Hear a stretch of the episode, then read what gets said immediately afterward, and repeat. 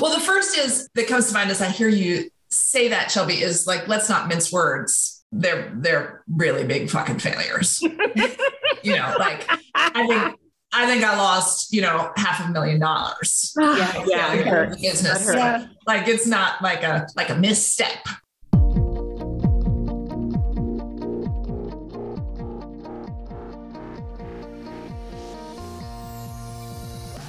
Are you over 40? Do you feel like you're stuck?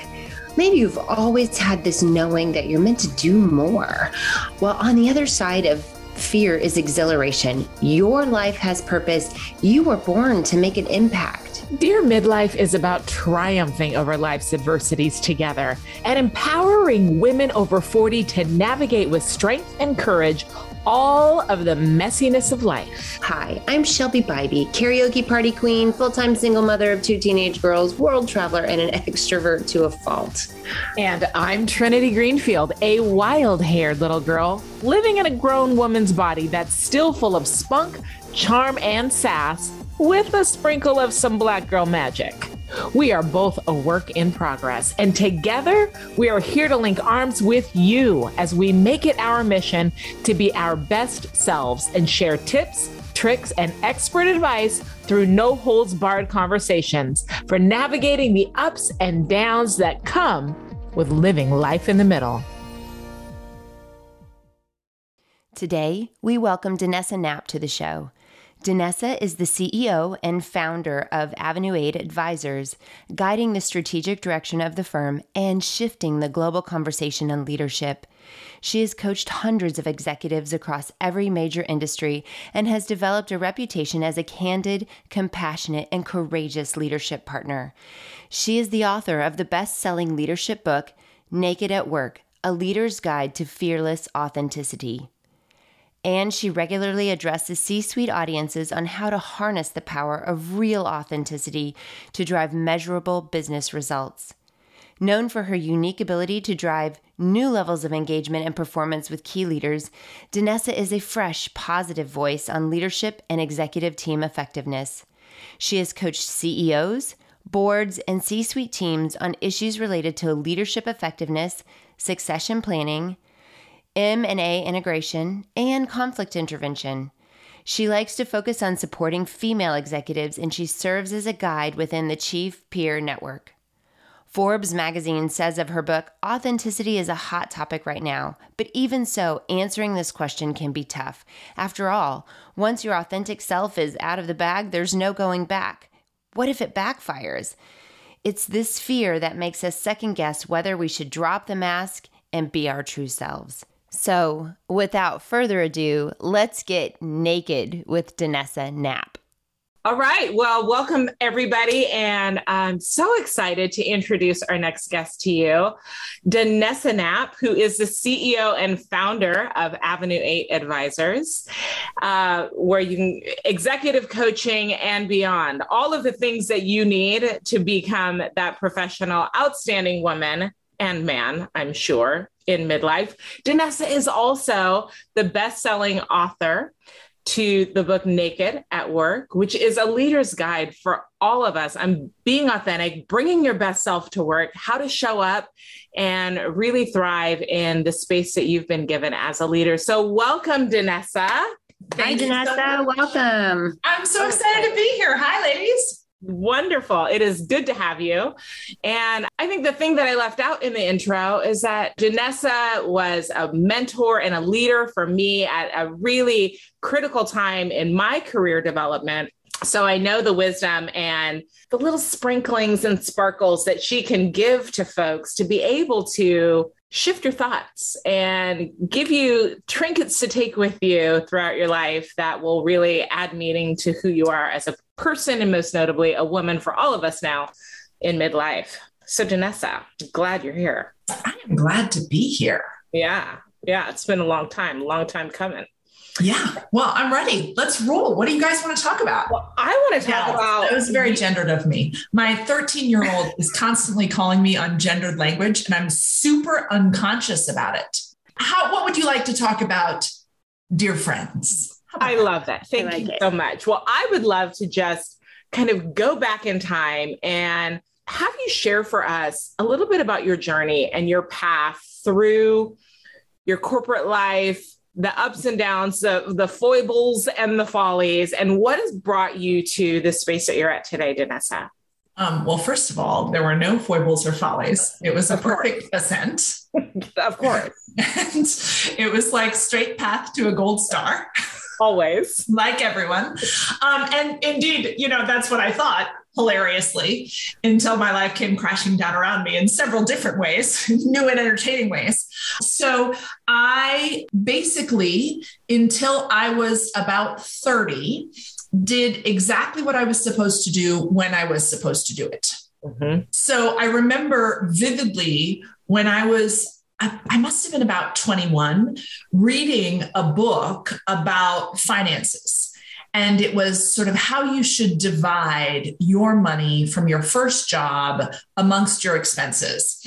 And I was also at the same time reading Cosmo or something, and it was telling me about a nightly skincare routine. okay.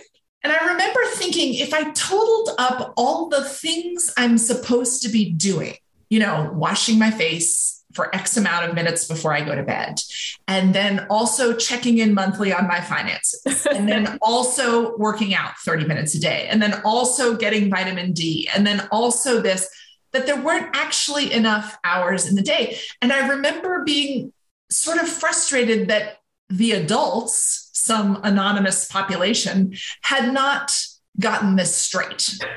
Like clearly, if you adults, collaborate right. on their advice, if the adults were in charge, they would have looked at the hours in a day, figured out what the recommendations were, and made it all fit. that should have been my first clue that shit wasn't how I planned.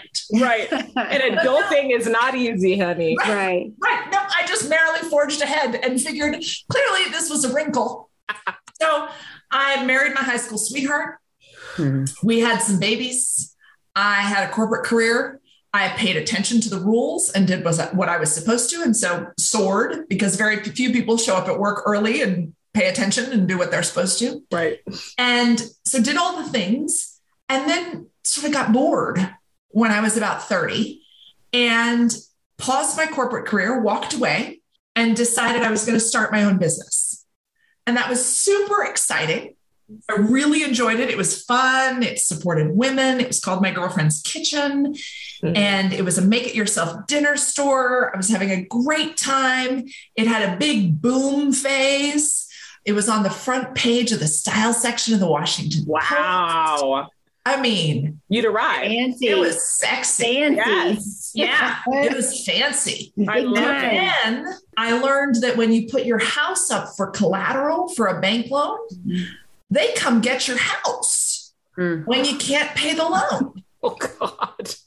Now they didn't come get mine because I saw that coming, so I sold mine. But still, packing the dishes. The business had the boom phase, and then it had the rapid to follow bust phase, where this was sort of in the 2006 2008 things were not going well, and the business tanked, absolutely tanked. I mean, picture an airplane heading straight for the ground, nose first, and it was shocking to me because I had no control over it. Wow. And so it was the first moment in my life where I was like, no, I, I don't think you understand. I would like to play the tape back.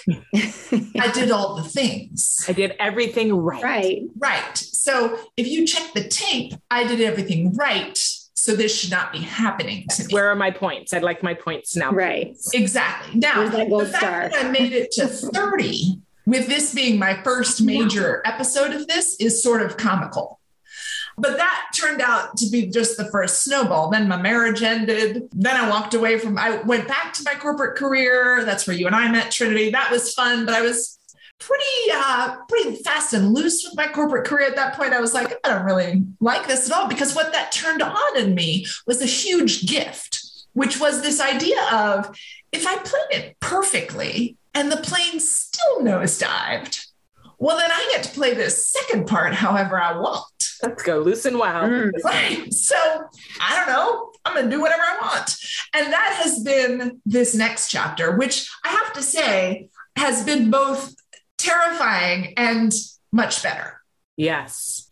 Well, I'm, Well, I I'm excited that I got to meet that Danessa, Yeah. not the rule follower. Oh, I'm still kind of a rule follower, but I have to like remind myself. Exactly. But Yeah. by default, I put my shopping cart back. Yeah. I hope we all do that. I just had a shopping cart crash into my car and it damaged the sor- side quarter panel so badly I can't open my driver's side door. So put your carts back. Thank you for Oh, you no. followers.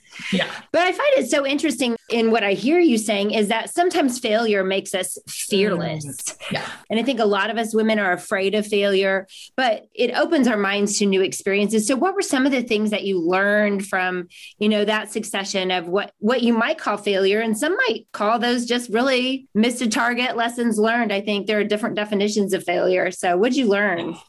Well, the first is that comes to mind as I hear you say that, Shelby, is like, let's not mince words. They're they're really big fucking failures. you know, like I think I think I lost, you know, half a million dollars. Yeah. yeah, it hurt. business. That hurt. Like it's not like a like a misstep. um, I think my I have a, a kind of a wry financial advisor who informed me that if I had trouble getting dinner, perhaps I could have flown to France every night and done better than opening the business. Um, so so there's that.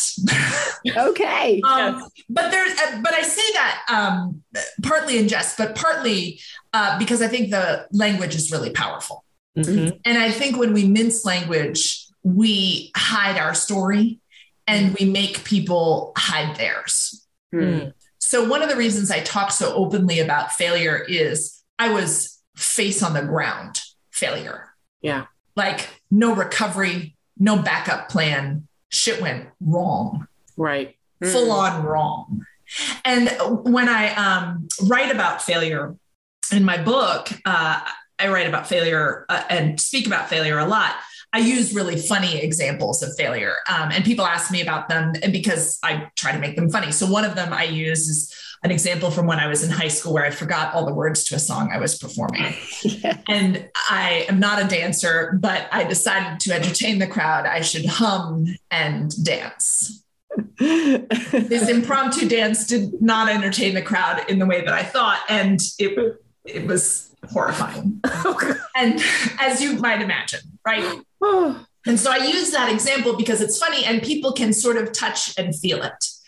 The example I don't use, but is the biggest failure in my life, is the failure of the marriage to my children's father Mhm. right? Which I full on contributed to. Not in any amoral or massive way, but in the not showing up in my best self way every day, Yeah. right? He did too, right? Or the many failures I've had when I've looked at, man, that poor first kid, right? And tried out something and been like, oh, wait, nope, that's not the mom I want to be. Yeah. And right, so those failures are more painful. But I think when we use the word failure, it's important to own it. It's also important to realize uh, it only is good in the retelling and with distance. hmm So, like, you're never in the middle of a breakup being like, oh, this is going to be good for me. Yeah, right. I feel can really good. see this contributing to my long-term development, right? You're like, this is going to balance me. Yeah, Yeah. exactly. Like, nobody has ever, like, and it's the same with failure. People ask me after I speak, and they'll be like, oh, how do you get to the place where you feel really good about it? Like, if it is a real failure, you never feel really good about it Right. because you've been invested in it. Right. So if you're really going for it and you're flat on your face, your face hurts. Absolutely. And so you just need a minute to be like, well, that really was really awful. And my face hurts and I'm embarrassed. hmm And so now I'm just going to take a minute and sort of inch out again. Yeah. And so that's, I think, how I want to think about failure when we talk about it is yes, with some distance, you are glad you did not marry your high school boyfriend. That is good for everybody. Yep. Yeah. But your 16 year old self wasn't that glad. No. And so just remember in the moment when you fail, you're not supposed to feel great about it. Don't rob yourself of Hmm. the grief. Mm. Hmm. Mhm. Let yourself sit there and feel sad. Future you will be happy about it, but that's that's her her privilege. Mhm.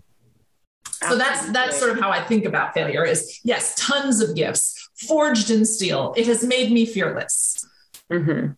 And there's it's the source of a lot of pain and richness and and um complexity in my life too. Right. But what I've seen in you in in those moments, you know, having been there for a couple of them, is your unique ability to inch your way back out. And um, not everyone has that. Some allow that failure to keep them from progressing to keep them in that space and becoming this this is the age i will stop growing right now and never moving forward to either that next failure or that next success. What is it in you or, or what skills or, or competencies are you drawing on that's enabling you to inch back out each and every time, which in my view has led you to even greater successes? I think uh, I have a mother who is wildly action oriented. Hmm. So this woman vacuums around the Roomba. You know, like she is busy. She's got some stuff happening. We're going to the beach together next week and we're working on this old dilapidated beach house together. And I'm kind of hoping she brings a friend so that friend can entertain her during the day and then that friend can rest while I'm while I'm working during the day and then I can take night. Right. The shifts. 66 uh, excuse me 76 year old woman requires two adult women to like keep her busy. She needs a handler. yeah. And so I think I grew up around this sort of constant forward motion. Mm. And that has not always been a gift, right? So I if there is um, a tension between being and doing, I have defaulted to worshiping at the altar of doing. Mm-hmm. So I work on the beauty of being. But it is the doing that more often than not has saved me. Hmm. Yeah. And the, well, we could stay here forever face down, but I get bored. Right. Hmm. And so we're just going to try something else. And, and it feels small when it starts, right? You know, and, but usually before you know it, I have some wacky scheme going. Chickens. I need chickens everywhere. I do. I do. I have chickens going. I've got all kinds of things. But that is, I, I think, I think I have this idea of, you know, what if, what if this happened? And I think I was raised by um, people, my father too, but especially my mother, who made the gap between what if and what is small. That's great. What a Hmm. gift. Yes. What a gift. It was, it's a real gift. So, what would you, so looking back and looking at the progression of events, what would you say are, are would be one of your greatest midlife successes that the series of events has led you to that you feel like I feel really good about this? Hmm. Well, so I feel really good about building my business for a couple of different reasons. And I'll, I'll think about, I'll compare it to a win from uh, an early life stage that you and probably your listeners can remember. You remember when you had your baby Mhm. and you were in the hospital and you were like, "Huh, I got this. Like, I don't even need the nurse. I got this baby thing down. and then they released you and you went home and you were like, what is happening? What do I do? What do I do with this thing? And I'm not qualified. Why are you sending At all. me with this child? like, how do you even know I'm any good at this? I just showed Right. up.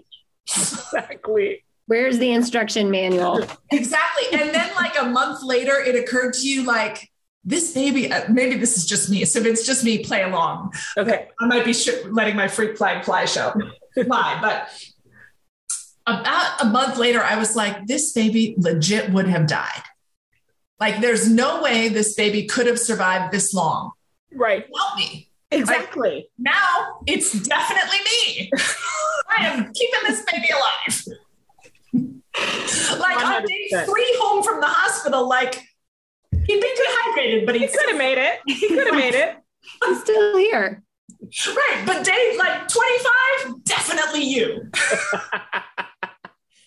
and so I think about that sometimes with the business on like as I started the business, there were definitely like, hey, I've got some relationships. So I'm kind of making it, you know, some of it might be favors.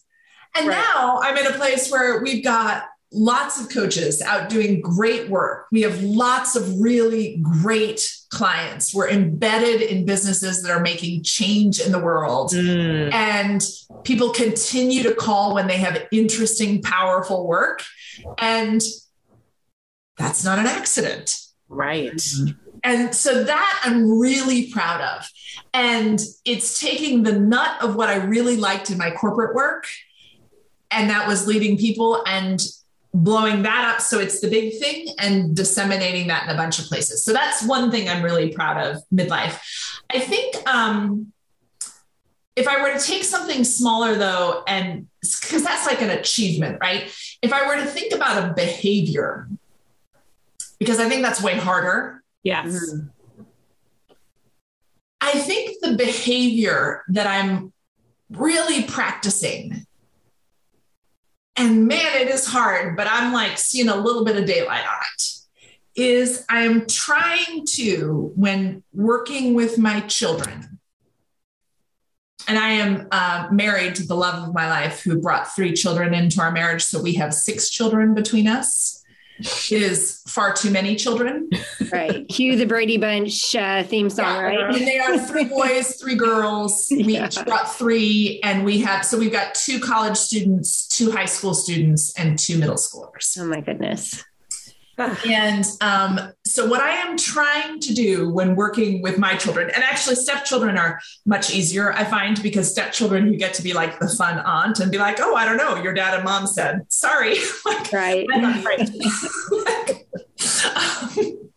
I, I stay firmly in the fun aunt space as a stepmom. Right because they have a mom and they have a dad who love them very much. But in my parenting space, I'm trying to give advice only when asked and give advice from a place that serves their stated priorities. Mm. Wow. Man, it's a killer.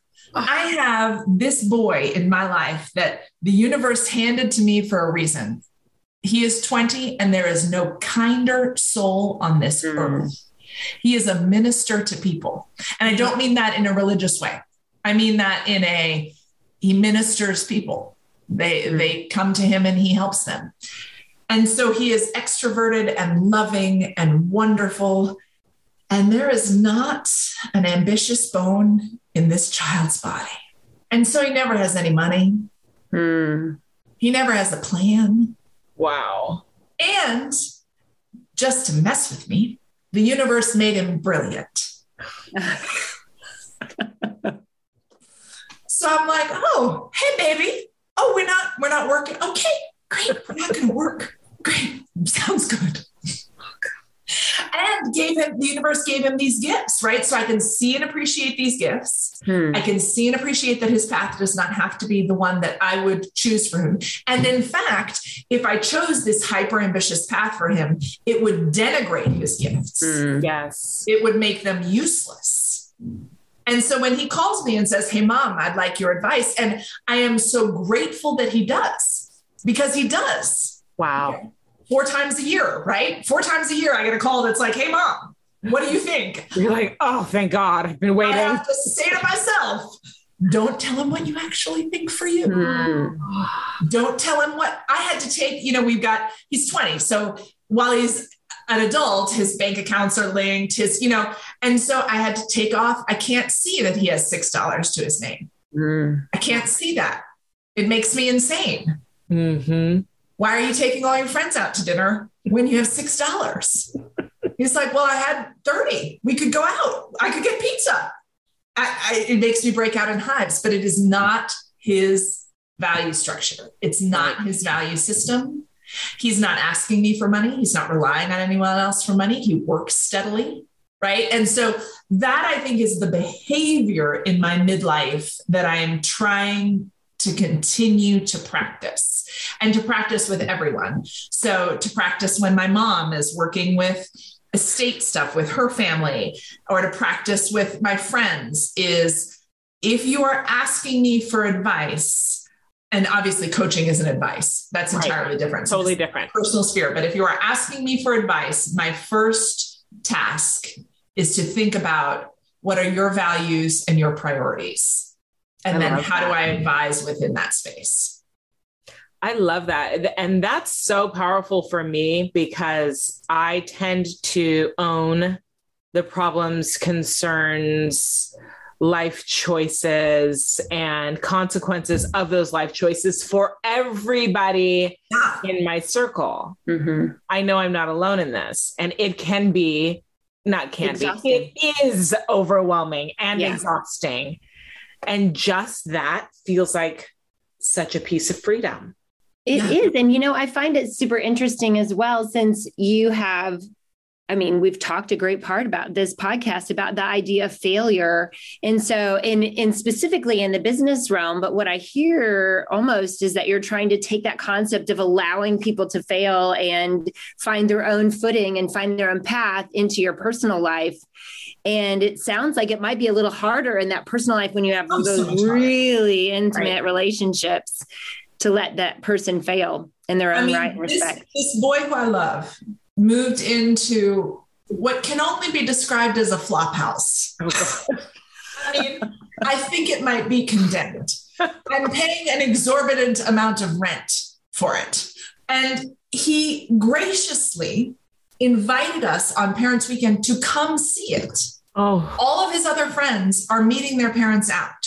So we're the only parents invited to the place. And then he invited us to a fraternity party. oh, God. And so I say yes with my husband smartly saying, Why are you saying yes to this? Hmm. And I say, Because we were invited, and this is his currency, right? He is with people. We have been invited, and we are going to go. Now, this is where my husband takes the lead on performing successfully in this space. Is I get to this place the smell of weed and booze nearly knocks me over when the door opens. At the house or the fraternity party? At the house. Oh, awesome. There are no handles on any of the drawers in the kitchen. There's not a single table in the house. This is a furnished apartment we're, oh, renting. Um, th- there's mold everywhere. There's no railing on the stairs. The whole the whole way through. That's all I can think is I worked my whole life to keep you out of a place like this. Yet here you are. And my husband turns to me and he says, Get your face right, or we'll never be invited back. Mm. Mm. And I thought, Yeah. And so he is the only thing my husband said, other than, Looks great. Thanks for having us, was, How many people do you have out on this deck regularly, bud? he said, probably 16. And he said, I'd go no more than 20, bud. Just no more than 20, unless maybe we should work on it. Feel like maybe we could work on it together. oh, no. Nothing. And get your face right. We go to the fraternity party, and every child there is, Hi, Mrs. Knapp. So great to see you. Sebastian said you would be coming. I was mm. offered two bongs. I am 46 years old. And I turned them down and I had to say, this is the currency of their people. Yes. like that was very expensive for them. It was that, that to me. Prize possession. That I would want that. There's a whole emotional intelligence thing that is clearly still developing there. but this is, you know, this is the seeing the world through other people. Like it's just a constant, it's constant work for me because I wanted to say, are you kidding me? Let's go sign some other lease. Exactly. In fact, we had signed another lease of a very clean, lovely four bedroom, four bath place. And we had moved into this place with as one bedroom, one bathroom that I didn't even want to use. But all I said was, I'd like to see your grades before we re up this lease. Mm. It's like maybe we moved into the house with the parties, and I want to make sure you can manage that before we continue to commit. And his grades are great. Wow. So fine. I wouldn't sleep there, but it's not, I've lived that life. Like, yeah. I've already done my college years. And guess what? I didn't sleep there. so yeah. That was my choice. And he's, and he's making his. But man, it is so much harder, Shelby. You're right. It's so right. much harder. But he is so happy. Mm. He's so happy. And by all measures, I mean, the kid's got a three five. He's working. He's not asking for money. You know, he's covering his living expenses. I didn't pay for that, mom. exactly. he's not in front of me. like, he's not of age. He knows better, right? yeah. Wow. Um, That's a remarkable story. I love that. So much heart. I, I wanted to be like, how how are you living here? but that's and, and while it's a physical invitation, right? So so your husband reference if we want to be physically invited back into yeah. the home, fix your face. But I think we as moms can apply that invitation, you know, to so many things. Sure. If you want to be invited back to the next conversation or the next time my heart is broken, if you want to be invited into that with me, mm-hmm. it, we all have those fix our face moments, right? And it's how we're handling these things that are uncomfortable for us, but it's important for us to realize how much the world has changed. It's not the same for these kids as it was for us. Mm-hmm. And the structure for me is hard, right? So it's hard for me because I want to. So this came up around specifically smoking pot. So I haven't smoked pot. It's uh, it is now decriminalized in our state. I'm I'm in the state of Virginia, and my son, before it was decriminalized, told me that he was smoking weed. And so I had this debate with myself on, so I'm not cool with it. Right. I'm using air quotes for those of you listening.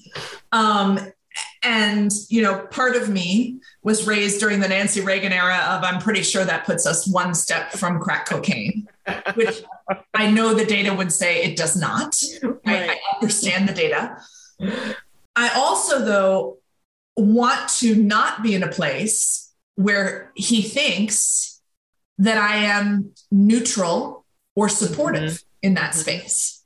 Because as a role model to him, I've made the choice not to do that for a set of reasons that I'd like him to understand.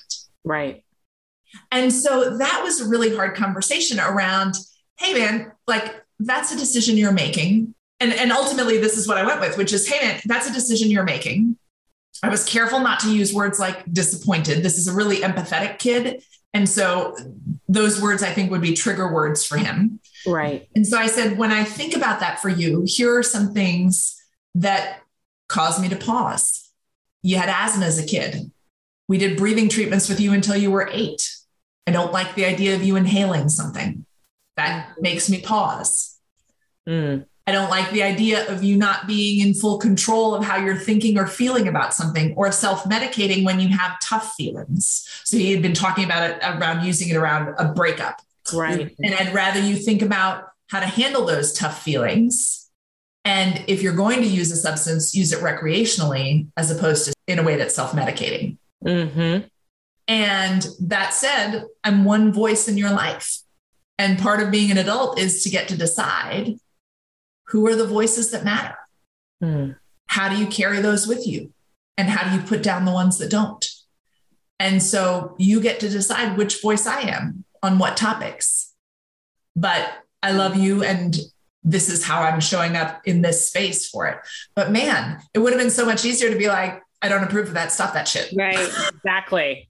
right. Exactly so that's an interesting topic of conversation because it is a fine line as not only just a parent as as i'm sure a business owner as a manager as a leader where you interject and where you choose to offer direct guidance where you choose to honor their choices I guess the question that's weighing on my mind is that you started this whole conversation by saying you are conscientiously making these choices to change this behavior. And I would love to know number one, what was the catalyst for you to choose to take this path? And it sounds like you're executing it beautifully, but what tips and tools do you have for those of us who are less elegant at um, embracing that behavior? You know, we were raised, you know, that era where like, do what I say, not what yeah. I do kind of yeah. thing. So, how have you gotten here? I mean, that's something I would love to know as a parent to two teenage daughters. Yeah, well, I don't know that I've gotten here. I don't know that it's a destination. I think it's kind of a merry-go-round, and occasionally I pass this place. right. Um, so I think I think I think about when I do my best parenting is when they are not in front of me needing something. Mm-hmm. So I joke that I am a better strategic parent than I am a tactical parent. Like when you are away and I can think about you in theory, I'm very good at it. when you are in front of me and I am annoyed or tired or we're both stretchy or you know whatever it is, it doesn't go as well. Mm-hmm. And so I think where I am at my best and where where I am at my best is where I feel radical when I feel radically accepted, mm. even if my behavior is not being accepted. Mm-hmm. Hmm. And I think there is a distinction around that. I think we some and we get that wrong as parents. Sometimes we think radical acceptance means accepting all the behaviors. Mm. Right. But I think if you really think about when you have felt radically accepted, it's not about the behavior you're exhibiting at all. It's about that person sees and understands you. Mm-hmm. And so that is what keeps me coming back to the conversation. And it honestly is coming back and coming back and coming back. I get this shit wrong 50% of the time. I just had a conversation with my second son, who is a senior. He's been accepted to university. And I was having this conversation with him about money. So, our agreement with our children is we will pay for 80% of a state university. Um, and when I say our, I mean their, their father and I, not their stepfather, not my husband and I. And if I can do more than that, I will but they can plan for 80% of a state university. Well, my oldest son has gone to a very inexpensive university. So we've covered 100% of his costs and we will cover a fifth year master's for him to teach. Nice. My second son has been accepted to a university that is more expensive. And so, as he and I were talking about expenses, I said, Look, I think we can cover four years, but I don't think we'll cover a fifth year master's. And this is as, as he got every ambitious bone that his brother did not get. So this kid will go to law school and he will go to medical school and he will go to the other schools that haven't been invented yet. Like he will go to all the schools. if there are stickers, he will get them. Exactly. And so I wonder where I wonder where he gets that. Yeah, I don't know. I, I, it's from some. I think just. But are there stickers? Are there gold stickers? That's all I need to know. Right. and so I said, you know, what I want you to think about is you don't want to curtail your options based on your available funds. And so now, in these broad expanses of time, when you have a job that pays you well, he's a Starbucks barista, it's a great mm-hmm. company, you should load up on your hours. School is easy for you, you're a senior. Load up on your hours and fill your coffers so that when you have something you want to do, you're not limited by funds. And in my mind, I'm thinking when your brother was invited to spring break, he looked at his $7 and thought, nah, I can't go, no biggie. When you're invited to spring break, you're going to be very upset you can't go to Ibiza, right? You want, right. like he wants to be in Spain for spring break. And so I know that, but I'm not articulating that. So he's silent and he says, Well, I don't understand why you're saying that I'm going to have more expenses. I'm very careful with money. Why are you saying I'm not good with money? I'm trying to be good with money. And we got all off track. Anyone listening who is parents of teenagers knows this is at 10 o'clock at night. It's the only time they want to talk, mm-hmm. right? So. I'm exhausted. He's just gearing up. I'm sort of losing the thread of the topic. He's narrowing in, right? And so I just went back to it the next day and I said, Hey, we had an hour conversation where I think you walked away thinking that I somehow think you mismanage your funds and that somehow you're going to have a more expensive college experience than your brother because of that mismanagement of funds. I was like, I think you're great with your money. I think that when you are invited to extravagant things, you are going to want to say yes. I think your brother, A, doesn't get invited because that's not who he rolls with. And B, if he was invited, he'd be like, nah, and he'd be fine. You won't be fine. Yeah. You want to go to Spain? He was like, I do want to go to Spain. I was like, exactly. That's all I'm saying. I was like, so I don't, I'm not saying you're lazy for not working. I'm not making a judgment on you. I'm just saying you got hours now. Fill it up. So I think the idea for me has been just keep going back at it. Think about, well, shit, that went wrong. That kid walked off thinking, yeah. but I don't care how that, you know, that he's going to mismanage his money and I think he has a terrible work ethic. That's not what I meant. Right. Yeah. And so try it again. We'll see how it goes. Keep coming back. That. Yeah. And I think it goes true, it holds true in the vein of how we started the conversation as well, which is we all fail at some. And really what it's all about is is that once you fail, that doesn't mean that it's all over. You you get to pick yourself up and try again. And then if you fail again, you get to pick yourself up and try again. And you know, eventually, hopefully you'll get it right. Hopefully you're learning from each one of these experiences. But you know, we all get that second chance or third chance if we just take it. Yeah. And I think having just having that conversation with them and showing that humanity. I had a conversation with my daughter the other day, and um, she said, How are you this morning? And I said, You know, I am super grouchy. And I said, And I have no reason, and I can't shake it. So I was like, Fair warning, I'd steer clear of me. and she laughed and she was like, Been there. I love yeah. it. And she did, right? And so the next morning she was like, still grouchy. I was like, no, better. You good. so that's how it is for me too. I love it because so many of these things just mirror what you wrote about and taught in your book, Naked mm-hmm. at Work. And I see the crossover between your work life and your personal life and how you've taken these principles and they're part of who you are. They just aren't things that you're teaching it's really who you are. And I, I love that this is the real you and you bring it to everything. Take just a, a minute or two. Tell us about the book. Yeah. So the book is called Naked at Work. Uh, the subtitle is uh, A Leader's Guide to Fearless Authenticity. It does not mean that you have to be naked. Uh, it. I really no. like coming to no, I'm just kidding. No.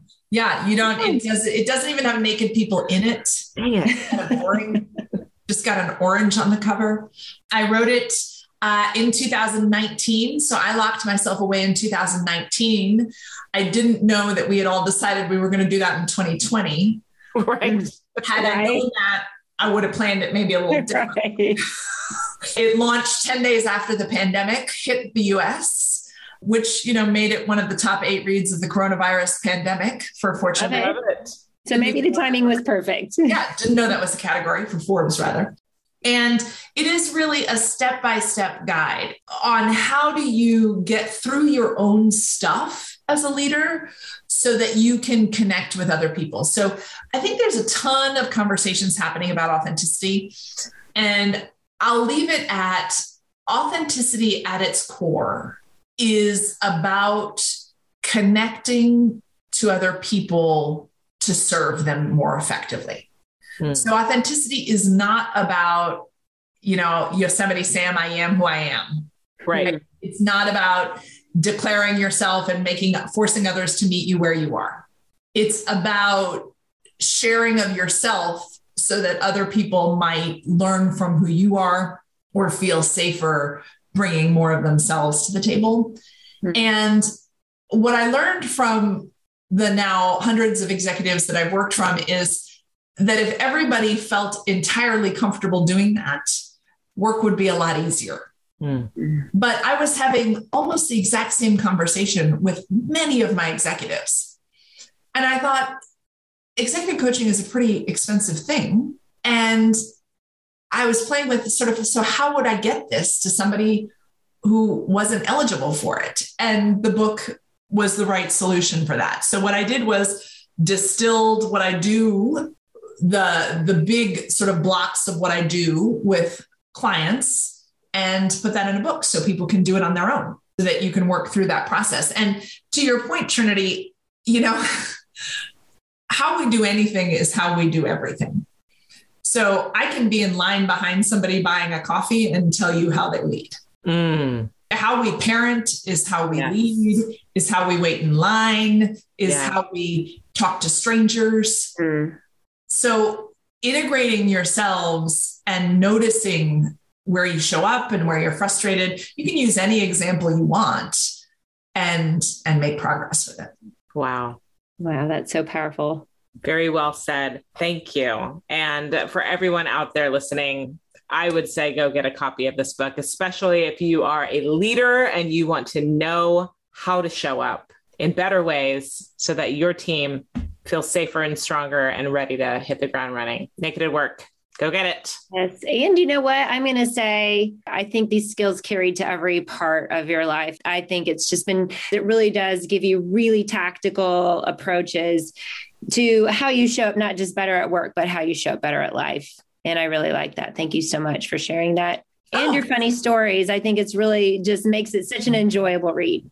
Oh, I'm so glad. Thank you for reading it. It's been my total pleasure to be with the two of you this afternoon. Thank you for having me. Absolutely. Yeah, we're so glad that you were able to join us. Thank you.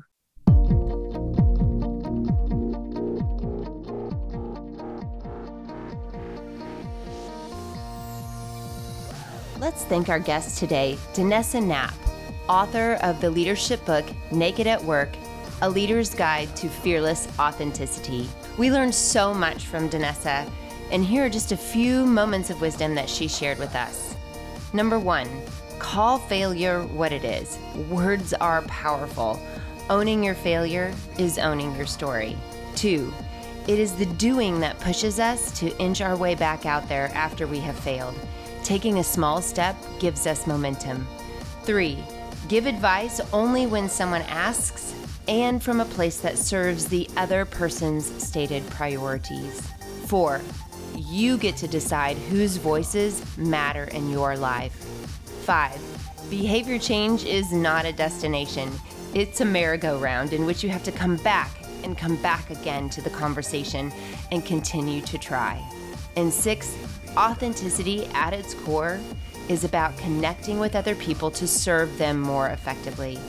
It's sharing of yourself so that others may learn from who you are or feel safer bringing more of themselves to the table. Thank you so much, Danessa, for these words of wisdom and for sharing yourself with us today.